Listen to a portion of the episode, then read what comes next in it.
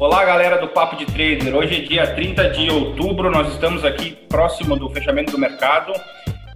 No Brasil ainda é 16h57, o André tá fora do Brasil, por isso que o horário ali tá 8h57. E a ideia do papo de hoje é a gente dar uma passada aí pelos mercados internacionais, pelos índices, pelas bolsas, identificar o que aconteceu no mês passado e verificar, de repente, prognósticos do que pode vir a acontecer no próximo mês. E para isso a gente está hoje com o André e com o Wagner. Pela primeira vez vocês estão nos vendo, vão acabar nos reconhecendo, porque a ideia é que a gente faça pelo menos um podcast e um vídeo, né? A gente está hoje em podcast e vídeo, pelo menos uma vez por mês, no final do mês, no último dia útil, para fazer aí um fechamento do mês e verificar o que a gente acha do mês seguinte. Então eu vou passar a bola para o André, para que ele mostre para a gente aí, faça um panorama dos mercados e a gente vai comentando e vamos seguindo dessa forma. Olá, pessoal. Deixa o Wagner falar o olá dele primeiro e aí eu já toco o pau. Olá, pessoal. Aqui é o Wagner Duarte, mais uma vez convidado aí para bater um papo e analisar e debater as ideias do André para o mercado aí. Então, vamos lá. Então, ó, a tela que já está aparecendo para vocês é do S&P 500. Quem estiver ouvindo a gente no podcast... vai ficar um pouco mais difícil, mas a gente vai tentar falar bem pouco, mostrando o gráfico e aí só discorrer sobre o que a gente está falando, tá? Basicamente aqui do lado, vocês vão ver que tem quatro gráficos. Um deles é em linha e o outro é com vela, o candle, né? O candlestick, que é vela normal aí. Um dos gráficos, os de linha, está com um período separado de semanal. O de baixo está com gráfico mensal, tá? Só para ter uma mensal. Então, olha, esse aqui de baixo do lado esquerdo é o mensal, em linha, e aqui é o mensal em vela. Em linha em cima o semanal, em linha e vela do lado direito, tá?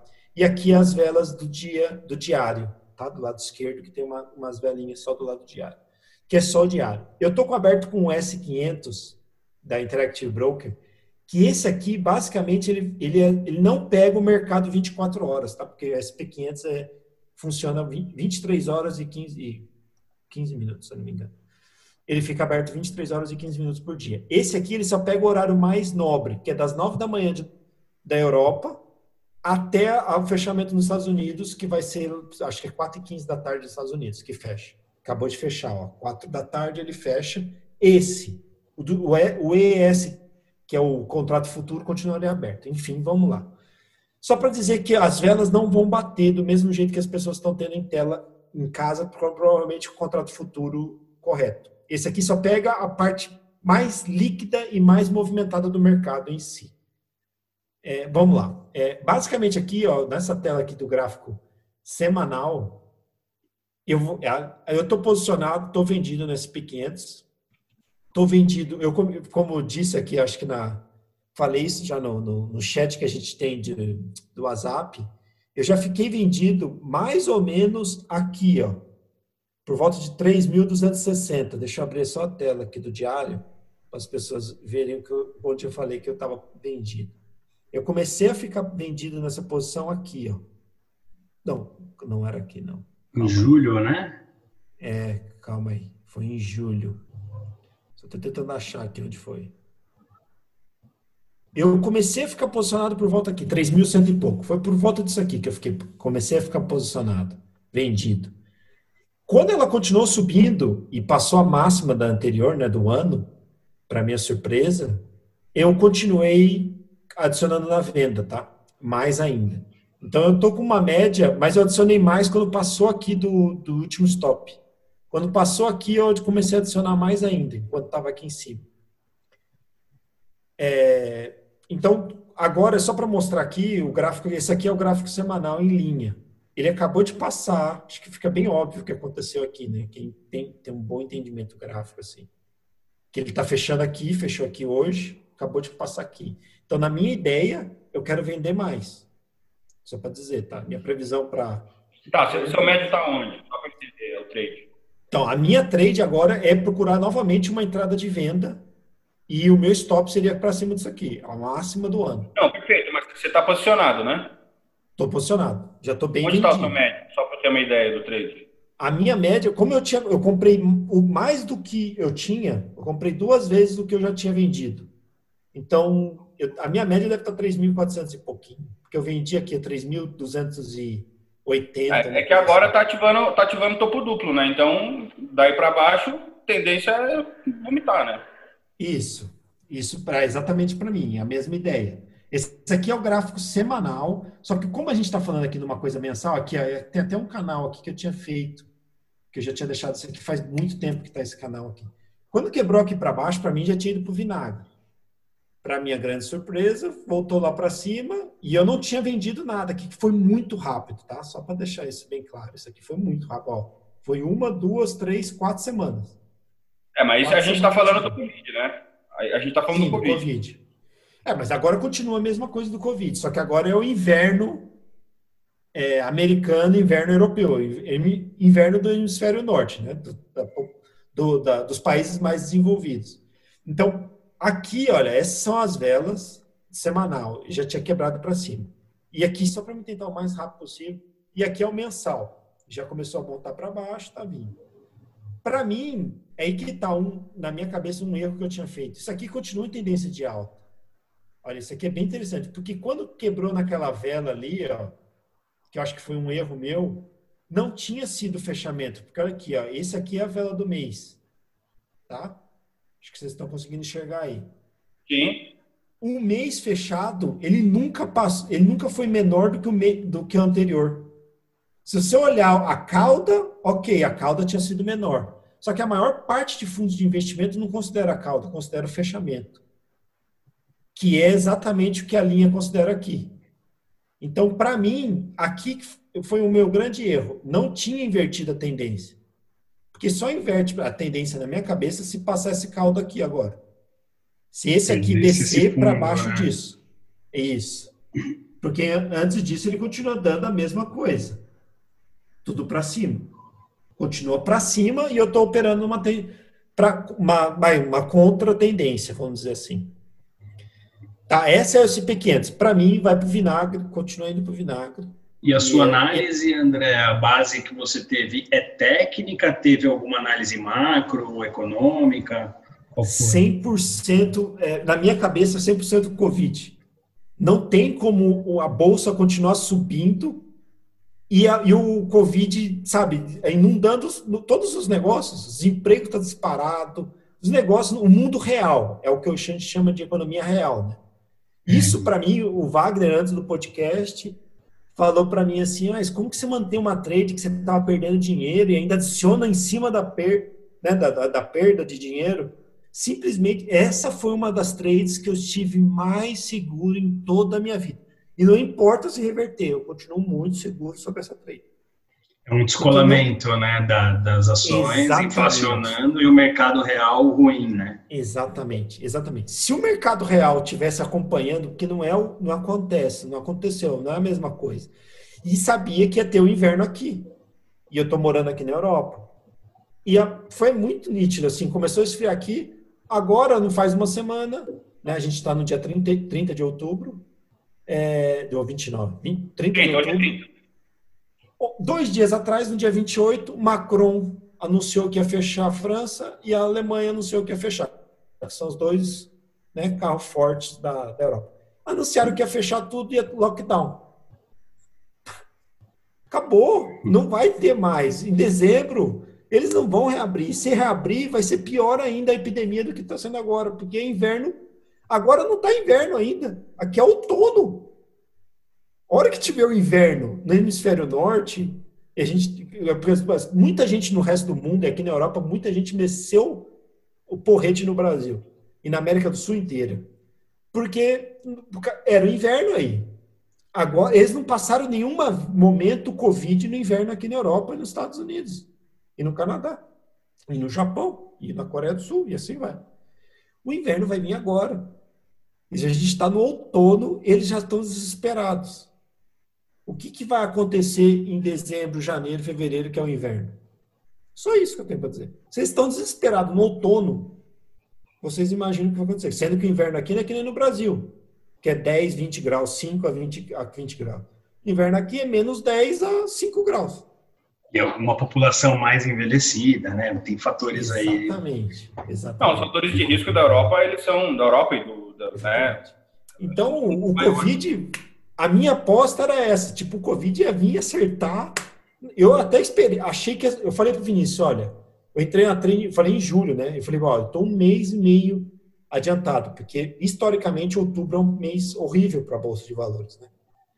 E eu falei assim, olha, eu falei em conversa particular com o Vinícius, falei, eu estou adiantado, mas como a queda foi tão rápida e tão violenta, em março, abril, eu falei assim, eu prefiro estar adiantado do que estar atrasado. Né? Do que entrar na trade quando ela já estiver lá embaixo. Aí não... Tá, mas aí vamos só evoluir um pouco a discussão. A gente já entendeu os motivos da trade e eu acho que nós três concordamos. Onde é que é o teu ponto de saída dessa trade? Porque o teu ponto de entrada leva em consideração fatores não gráficos, né? Então, o teu ponto de saída no trade... Agora, então, você falou um ponto bom. Agora seria um ponto de entrada gráfico, tá? Porque o semanal, acabou de fechar a semana, quebrou embaixo dessa aqui. Esse, para mim, é o ponto gráfico de entrada semanal. Que você entra, põe um stop aqui em cima, ó, 3.500, entrou 3.270, tá? Aí você põe 3 para 1, 720 pontos, o cara tá vendo para sair por volta de 2.500.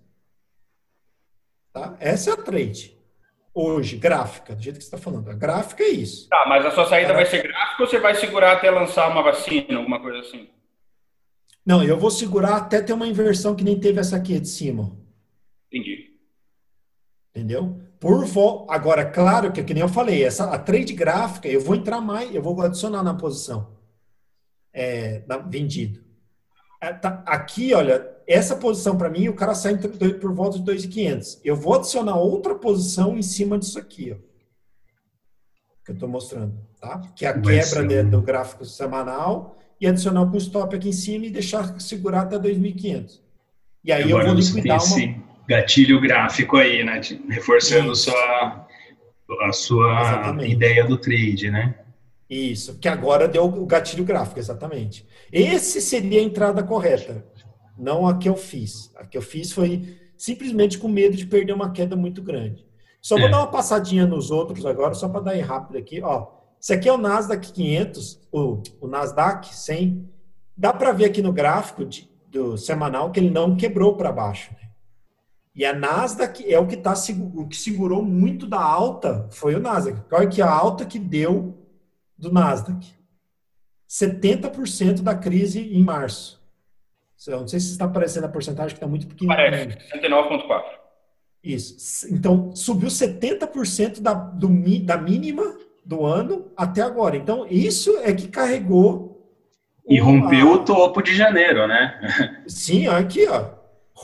Isso é o que rompeu também a mínima e rompeu para cima. Wagner. Ele duplicou o que já tinha, se tu olhar da pernada de baixo, né? Sim, foi uma coisa absurda, assim, o que o Nasdaq subiu é demais. Então, mas então... é uma coisa engraçada, porque eu não observei na prática, e aqui no Brasil, por exemplo, eu acabo trabalhando com empresas em razão da minha atividade profissional, eu não observei o mercado real reagindo da forma como o mercado de ações, o mercado de futuros reagiu. Então, isso é uma coisa que me impressiona, porque as pessoas não estão viajando, as pessoas não estão gastando, as pessoas não estão... Né, não houve... A economia não está melhor do que estava em janeiro, né? E se tu olhar o gráfico, não é o que ele está falando. Sim. E isso aqui, o do Nasdaq, assim, para mim, é impressionante. Eu até falei para o Wagner, eu acho, não sei se foi no grupo ou foi separado uma conversa particular com ele, que um dos erros da minha trade vendendo SP500 é que eu deveria ter comprado o Nasdaq. Vendido SP500 e comprado o Nasdaq. Seria um long short, né? Exatamente, seria um perfeito, porque no caso eu estaria ganhando. Porque toda essa alta do Nasdaq teria compensado o prejuízo na SP500 e adicionado em lucro. Seria a trade perfeita aqui. Mesmo na minha... E aqui, por exemplo, aqui continua a mesma coisa válida, só que talvez agora seja o inverso, né? Talvez o Nasdaq agora caia muito mais... do que vai cair no SP500. Hoje, por exemplo, caiu 2,3, porque o Nasdaq é mais volátil. E volatilidade tem a ver com queda. E queda, quando cai muito rápido, né? Então, quando a gente conversou, André, que você falou do seu trading vendido no SP500, eu comecei a olhar, tentar colocar esse olhar para o mercado. Poxa, por que eu venderia? Por que eu apostaria contra o mercado? E aí eu comecei a ver teses desse sentido, mostrando Tesla, empresas super esticadas, né? Uma Sim. bolha. A Tesla tem teses até hoje aí de bolha mesmo, porque a empresa nunca lucrou, não tem resultado, mas no futuro o pessoal precifica um lucro absurdo, né? Sim. A minha trade foi totalmente, que nem o Vinícius falou, baseando o mundo real com o mundo do que acontece na Bolsa de Valores, né? Aqui, ó, só para a gente passar rápido os charts, né? Esse aqui é da União Europeia, EU50, que é as 50 maiores empresas da Europa. Vocês podem ver, isso aqui, olha, é semana, tá? Então vai, ó, aqui, olha, é do dia 1 de junho até aqui que caiu no dia 26 de outubro, né, dessa semana. Então, rompeu a consolidação, né? Então, ficou 4 meses nesse negócio aqui, ó, encebando. E aí quebrou essa semana agora. E olha que quando ele já quebrou com vingança total.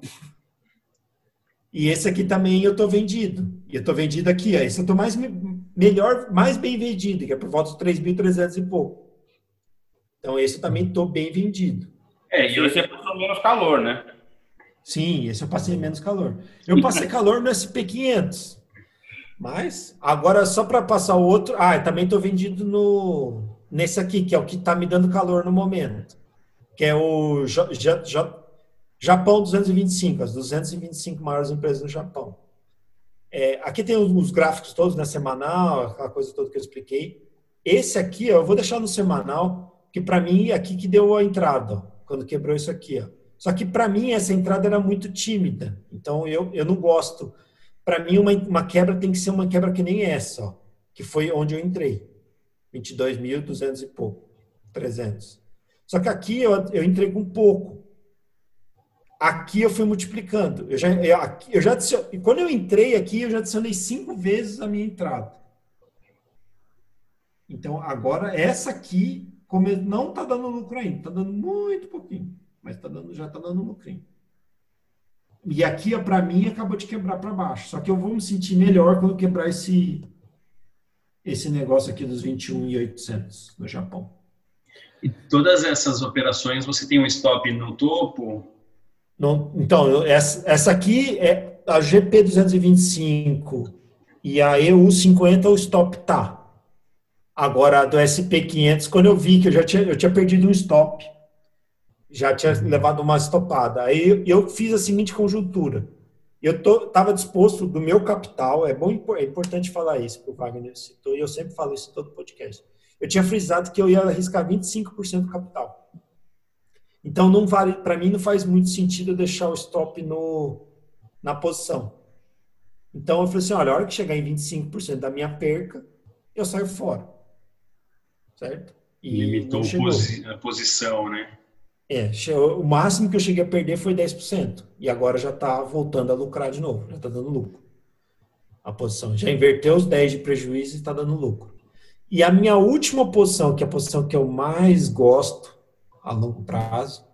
Nossa, antes de mostrar as outras posições, aqui ó, é da União Europeia, tá, do euro pro dólar. Dá para ver no gráfico, isso eu acho legal, esse aqui é o gráfico mensal, porque isso é uma coisa que eu converso muito com o Vinícius. Esse aqui é a posição do euro, dólar, na posição 10 anos, cada distância de pontos aqui é um mês. Que é um gráfico mensal. Então, ele vem caindo há muito tempo, tá? Desde 2011. Tá? Isso, esse gráfico eu acho bem legal. E na minha cabeça, e não só na minha, tá? Isso, quem ouvir Bloomberg, quem ouvir qualquer um na Bloomberg, o cara vai falar a mesma coisa. O euro vai subir. Só que antes dele subir, eu posso ter mal na cabeça, entendeu? Continuar tomando na cabeça. Mas o euro vai subir. Simplesmente só por um fator. Não tem como a União Europeia abaixar mais os juros. Já está menos 0,2, 0,3. Não faz mais efeito nenhum abaixar mais que isso. Que é o que a Suíça está vendo, o Japão está vendo. Todos os países desenvolvidos que têm juros negativos, chega um ponto que não adianta mais nada. E aí, tendo isso em vista, a União Europeia já está negativa. Os Estados Unidos ainda tem para baixar, não está negativo. Então, quando os Estados Unidos... E moeda, para quem quiser entender um pouco mais, Forex tem muito a ver com taxa de juros, tá? E condições econômicas. Nunca tem a ver com a bolsa em si. Uma coisa é uma coisa, outra coisa é outra coisa. A Forex em si, por causa que a União Europeia tem uma taxa negativa e os Estados Unidos não, a minha tese é que vai subir. Só que, como está mostrando o gráfico, né? Está caindo para baixo e é uma das minhas teses que eu não estou operado, mas que economicamente falando, eu acredito que o euro vai subir. Graficamente falando, eu acho que não. Esse aqui é um gráfico semanal. Tem só um detalhe, André, que eu acho legal frisar também. A moeda americana, ela tem uma tendência de baixa também se o Biden ganhar a eleição, né? Porque o Trump fortalece muito o dólar, né? Ele sempre é protecionista, ele sempre consegue fortalecer a moeda. E o Biden é o contrário, né? Ele vai injetar dinheiro, liquidez. Eu vou entrar nessa da eleição, sim. Eu vou entrar nessa da eleição, porque acho que a eleição vai decidir muita coisa. É, semana que vem. Começa na terça-feira, né, a eleição. E se a diferença for muito pequena, porque o voto tem voto por correio, essas coisas. Se a diferença for pequena, pode levar mais de uma semana. Então, eu estava ouvindo hoje o pessoal na Bloomberg, esperando que duas possibilidades para o mercado. Ou, opção 1, existe uma diferença grande de pelo menos uns 6%, 7% entre eles, e aí a eleição consegue ser decidida antes daquelas coisas do correio, etc. Vai conseguir ser decidida mais rápida. Ou a eleição vai ter uma diferença muito pequena e aí vai ficar uma semana e o mercado vai ficar louco por 7, 8 dias até conseguir realmente julgar quem é o vencedor. E aí, se for decidido por aquele pessoal do correio, o Trump vai entrar na justiça e vai pode adiar mais 15, 30 dias o que... E o mercado mais louco ainda. Imagina o VIX, né? A volatilidade lá em cima. Exatamente. É isso aí. Aqui, olha, é um gráfico da União Europeia, tá? No gráfico mensal com vela. Para mim, essa linhazinha tá ameaçando de quebrar, mas ele tem que quebrar esse pico aqui, ó. Se ele quebrar 1,25, ele sobe muito para cima. Essa é a minha opinião. Lembrando que aqui no gráfico a gente não tá mostrando, tá? Mas olha aqui, aqui dá para ver. 2005. Olha quanto que quando chegou quanto que estava subindo antes da crise e o que aconteceu em 2008. Ele dá uma explosão. Quando começa a crise de 2008, ele explode, ó. E aí volta a cair. Eu acho que o pessoal tem que olhar bem o gráfico de 2008, o que aconteceu nas coisas de 2008. Esse é o euro-dólar. Só vou mostrar o último, que é a minha operação que eu mais acredito. Mais que todas as outras. Que é esse aqui do iene com dólar, né? Esse aqui é um gráfico mensal, tá? Um gráfico mensal que mostra aqui que ele está em uma tendência de alta, na minha opinião. Enquanto ele não cruzar isso para baixo, ele está numa tendência de alta. Para mim, ele está fazendo aquele congestionamento aqui numa tendência de alta. Novamente, eu acreditando numa reversãozinha aqui, apostando antes dela ser concluída. Porque para mim, se perdesse 100 aqui... aí busca lá embaixo, né? Isso. Aí a vaca vai pro prédio. E eu só quero sair dessa posição com 80. Essa é a posição que eu mais acredito de todas. De todas as minhas posições é essa. E aqui eu posso estar mais errado. E essa é uma das posições que tem um stop nela, na própria trade. Nesse aqui, só para o pessoal saber onde está meu stop, ele está em cima disso aqui. Eu vou abrir o gráfico diário aqui, ó. Tá aqui, ó. Em cima disso aqui, ó, 106 e pouquinho, 106, 200. Ele está em cima disso aqui. Para mim, isso aqui continua derretendo, mas eu posso estar invertido. Só que mesmo que ele continue, que me quebre o stop para cima, que aconteceu isso no SP 500, eu vou esperar novamente outro ponto de entrada e vou entrar novamente num ponto de entrada de vendido, nessa posição do iene. Por questões... que nem não tem a ver com gráfica, questões puramente econômicas, que nem o euro-dólar. Eu continuo procurando uma posição para entrar simplesmente por condições econômicas.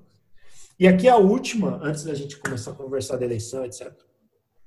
Aqui é o gráfico da Bovespa, tá? Que é o ETF EWZ nos Estados Unidos, que é, vamos dizer que é o Ibovespa, o índice Bovespa com o dólar. Então tem duas influências aí, tá? Por isso que caiu tanto aqui, ó, mais do que na bolsa de verdade. Ó, ele caiu de 48 para 22. Então ele caiu 60% e a bolsa a Bovespa caiu 40, 50. Aqui ele caiu 60%, 70%, porque ele teve as duas coisas. Ele tem a queda da moeda, né, do real, que caiu muito. O dólar subiu muito no Brasil e tem a queda da Bovespa. Aqui mostra o gráfico semanal, que, né, não está nada bonito, continua caindo. E talvez vai cair, esse é o mensal. Olha como que está o mensal do Brasil desde 2011.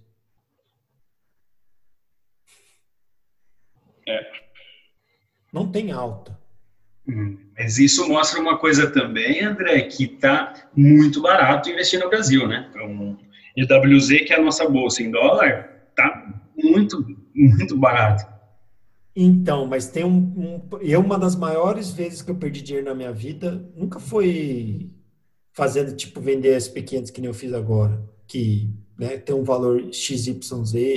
Foi sempre acreditando que alguma coisa talvez estivesse muito barata. Eu vou falar uma que era... Eu lembro até hoje quando eu comprei o Banco da Grécia e perdi aí muito dinheiro.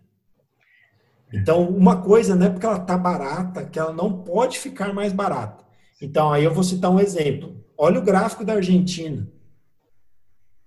Olha a moeda da Argentina. Eu sempre falo para todo mundo que eu conheço, acho que é a primeira vez que eu estou falando isso no podcast, e eu não falo isso com orgulho, tá? Porque eu sou brasileiro e gosto muito do Brasil. Depois de muitos anos, vivi em vários lugares. Que é o seguinte... Eu sou brasileiro e não gosto do Brasil. O Brasil está caminhando para ser Argentina. Exatamente a mesma coisa.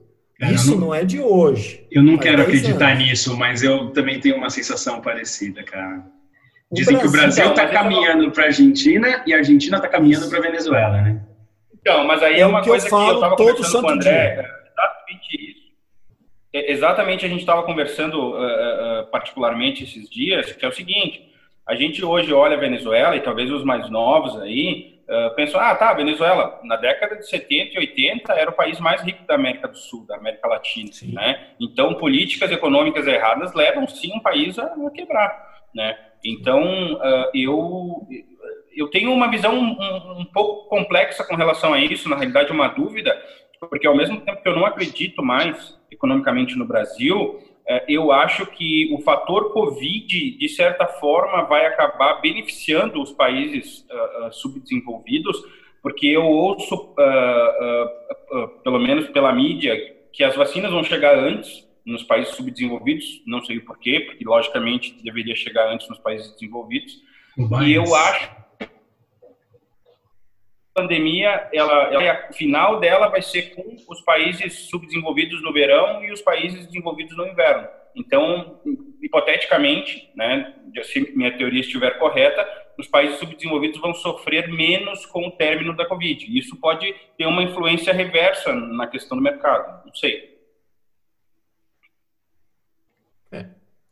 Eu acho que o Brasil vai sofrer menos, só que o problema é que é que tem eu e o Vinícius conversamos algumas vezes, que eu tô morando na Espanha agora, né? O pessoal que está acompanhando mais antes, né? Eu morava na Alemanha, agora estou morando na Espanha. A dívida aqui do PIB, todos os países desenvolvidos, subiu entre 10% e 20% do PIB. Isso é uma coisa, eu acho que é bem legal das pessoas entenderem de economia, tá? Estou deixando o gráfico aberto aí do Brasil, mas enfim... É muito interessante entender isso da economia. O Brasil, a dívida vem crescendo, do mundo inteiro cresceu entre 10% e 20% do PIB. O Brasil devia 80% do PIB antes do Covid. E essa curva, ela vinha subindo desde 2010, mas do mesmo jeito que o gráfico aqui mostra caindo a bolsa, em dólar, tá? Aqui em dólar. Você vê como ela vem caindo desde 2011. Então, para quem está em dólar, Wagner, realmente não valeu a pena entrar. Desde 2011 o cara está perdendo dinheiro. Ele está queda, o cara já está dolorido. E esse gráfico, para mim, deixa claro que está em queda. Ainda mais que rompeu aqui para baixo. Isso até justifica a saída de investidor estrangeiro, né? Tá um número altíssimo de saída. De o cara tá muitos meses, anos perdendo dinheiro. Então, para mim, com esse crescimento de 20% do PIB, a diferença de um país desenvolvido para um país subdesenvolvido é que um país que nem o Brasil subdesenvolvido, ele, quando ele chega, passa de 80% da dívida, isso é o que os economistas dizem, ele fica muito difícil para ele crescer. Porque ele fica engessado, ele não consegue contrair mais dívida, ele tem muita dificuldade. Começa a existir por exemplo, o potencial de um calote de um Brasil é gigantesco. Se o Brasil quebra, ele arrasta o mundo inteiro em crise. Se o Brasil declara uma falência, né, um bankrupt, que nem a Argentina é uma marola no mundo. O Brasil não, o Brasil é um tsunami. É que nem a Rússia, quando decretou a falência dela em 97, se não me salvo engano. Causou um tsunami no mundo inteiro. O Brasil é a mesma coisa. E o Brasil vem caminhando para isso. Então, a dívida subiu de 80 para 100. Nesse ano, 2020 e 2021. O Brasil continua gastando 7 a 8% acima do PIB todo santo ano.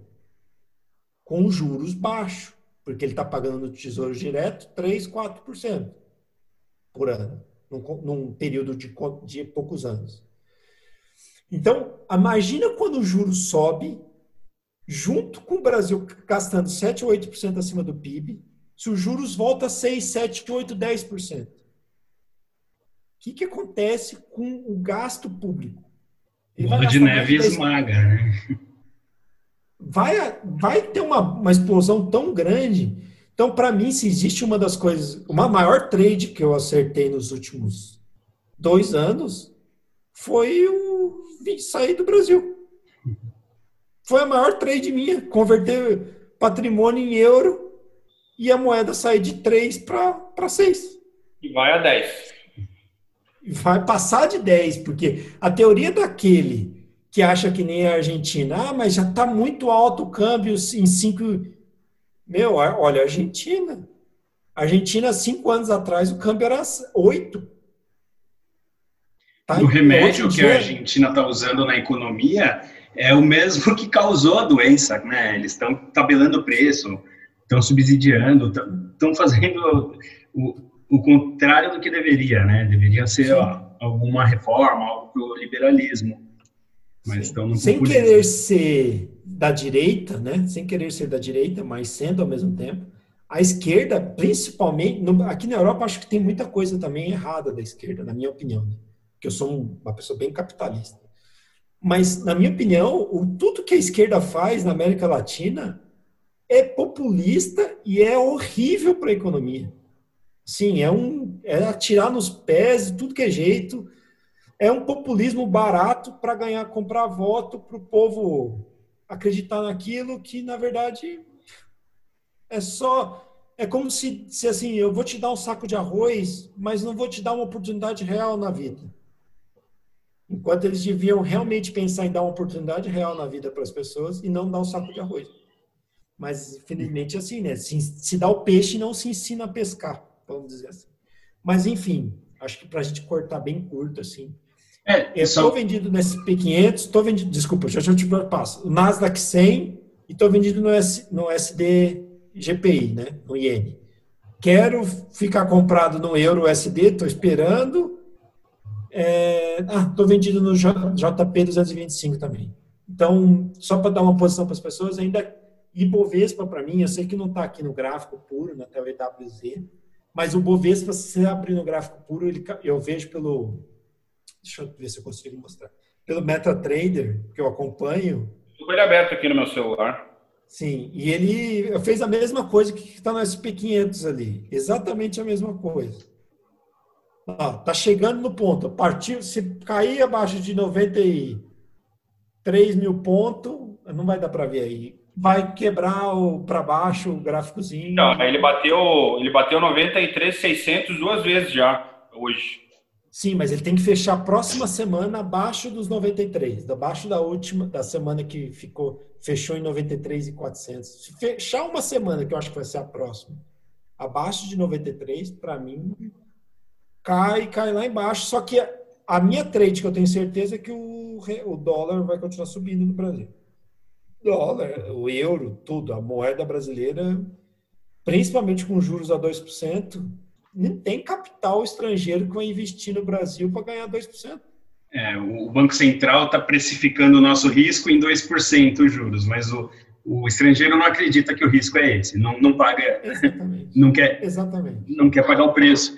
E você falou que o seu melhor trade foi sair do Brasil. Esse ano, a minha carteira buy and hold de investimento só está no positivo, mas quase no 0 a 0, graças às minhas ações nos Estados Unidos. Fora, né? Montei carteira fora, né? Coloquei uma porcentagem razoável que conseguiu me garantir. E algumas ações eu estou perdendo, mas os 30% do dólar em alta me rediou, né? Sim, exatamente isso. O que está segurando a TOS 3 provavelmente é só o câmbio. O câmbio, sim, o crescimento principalmente da Nasdaq, né? Que a Nasdaq é uma coisa... Para mim, eu tô lembrando da bolha de 2001, assim, que... E quando quebrou, a Nasdaq levou mais de 10 anos, mais de 15 anos, foi 1, 2 anos atrás que ela quebrou. Ela levou 18 anos para quebrar a máxima que ela tinha antes. E pensando que as maiores ações da SP 500 são tecnologia, né? As FANGs, FANGs que fala, né? Facebook, Amazon... Sim. Apple, Google. Essa deveria ter sido a minha trade, comprado FANG e vendido SP500. Agora, né, eu acho que não sei se é o mesmo ponto.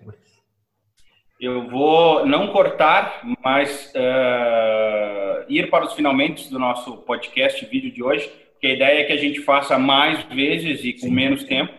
Eu gostei muito do formato de hoje, eu acho que ele é muito mais intuitivo e muito mais explicativo. A ideia é que a gente faça uma vez por mês, mas dependendo da receptividade dos views, eu vou forçar para que a gente faça aí uma vez a cada 15 dias, talvez uma vez por semana, mas tenho certeza de que pelo menos uma vez por mês, sempre no final, a gente vai fazer. Eu vou pedir para que vocês aí deem as últimas palavras, façam as considerações finais para que a gente possa se despedir e fechar o nosso vídeo podcast de hoje. Tá. Posso ir na frente. Por favor. Muito obrigado, então, André e Vinícius, pelo convite aí. Fiquei feliz em participar, aprender bastante com vocês, configurar um pouquinho. Gosto muito, né? Continuo sendo um ouvinte aí do Papo de Trader e convido vocês aí a acompanharem mais e mais os conteúdos que tende a melhorar. Um abraço a todos aí. Muito obrigado. O mesmo aqui, um abraço pro pessoal, desculpa que eu não posto muita coisa, eu também tive alguns outros probleminhas então de saúde, então por isso que eu não estava postando muita coisa, e também quando não tem retorno, né, não só retorno financeiro, porque a ideia também não é só lucrar, mas enfim, a ideia não é tentar prover conteúdo para as pessoas sem necessariamente consumir muito da gente. Então, uma vez por mês eu acho que está bem balizado, espero que algumas pessoas possam ter ajudar alguma coisa aí do que a gente mostrou e do que a gente falou também. Acho que teve bastante dicas, principalmente na questão do dólar real no Brasil. Acho que é uma dica bem importante para as pessoas pensar a longo prazo. Bom, vai ser legal esse novo formato, digamos assim, porque mês que vem ou no próximo a gente vai poder, e eu inclusive vou ter curiosidade de assistir o vídeo anterior e ouvir, para identificar o que a gente acertou, o que a gente errou, quais as previsões que foram certas, quais as previsões que foram furadas. E isso, sem dúvida nenhuma, sempre engrandece o nosso conhecimento. Como o André falou, a gente faz isso aqui com um cunho estritamente educacional, quase um filantrópico, então a gente não ganha nada com isso. E claro que a gente está se adequando para verificar um formato que fique bacana de a gente fazer, que fique interessante de vocês assistirem, de ouvirem. Então acompanhem, estejam sempre ligados aí nas nossas redes, YouTube, todas as redes do site, todas as redes sociais. E sempre que tiver aí um novo vídeo, um novo podcast, um novo post, tenho certeza que vai ser um conteúdo de qualidade. Um grande abraço e até o mês que vem. Tchau! Até, tchau!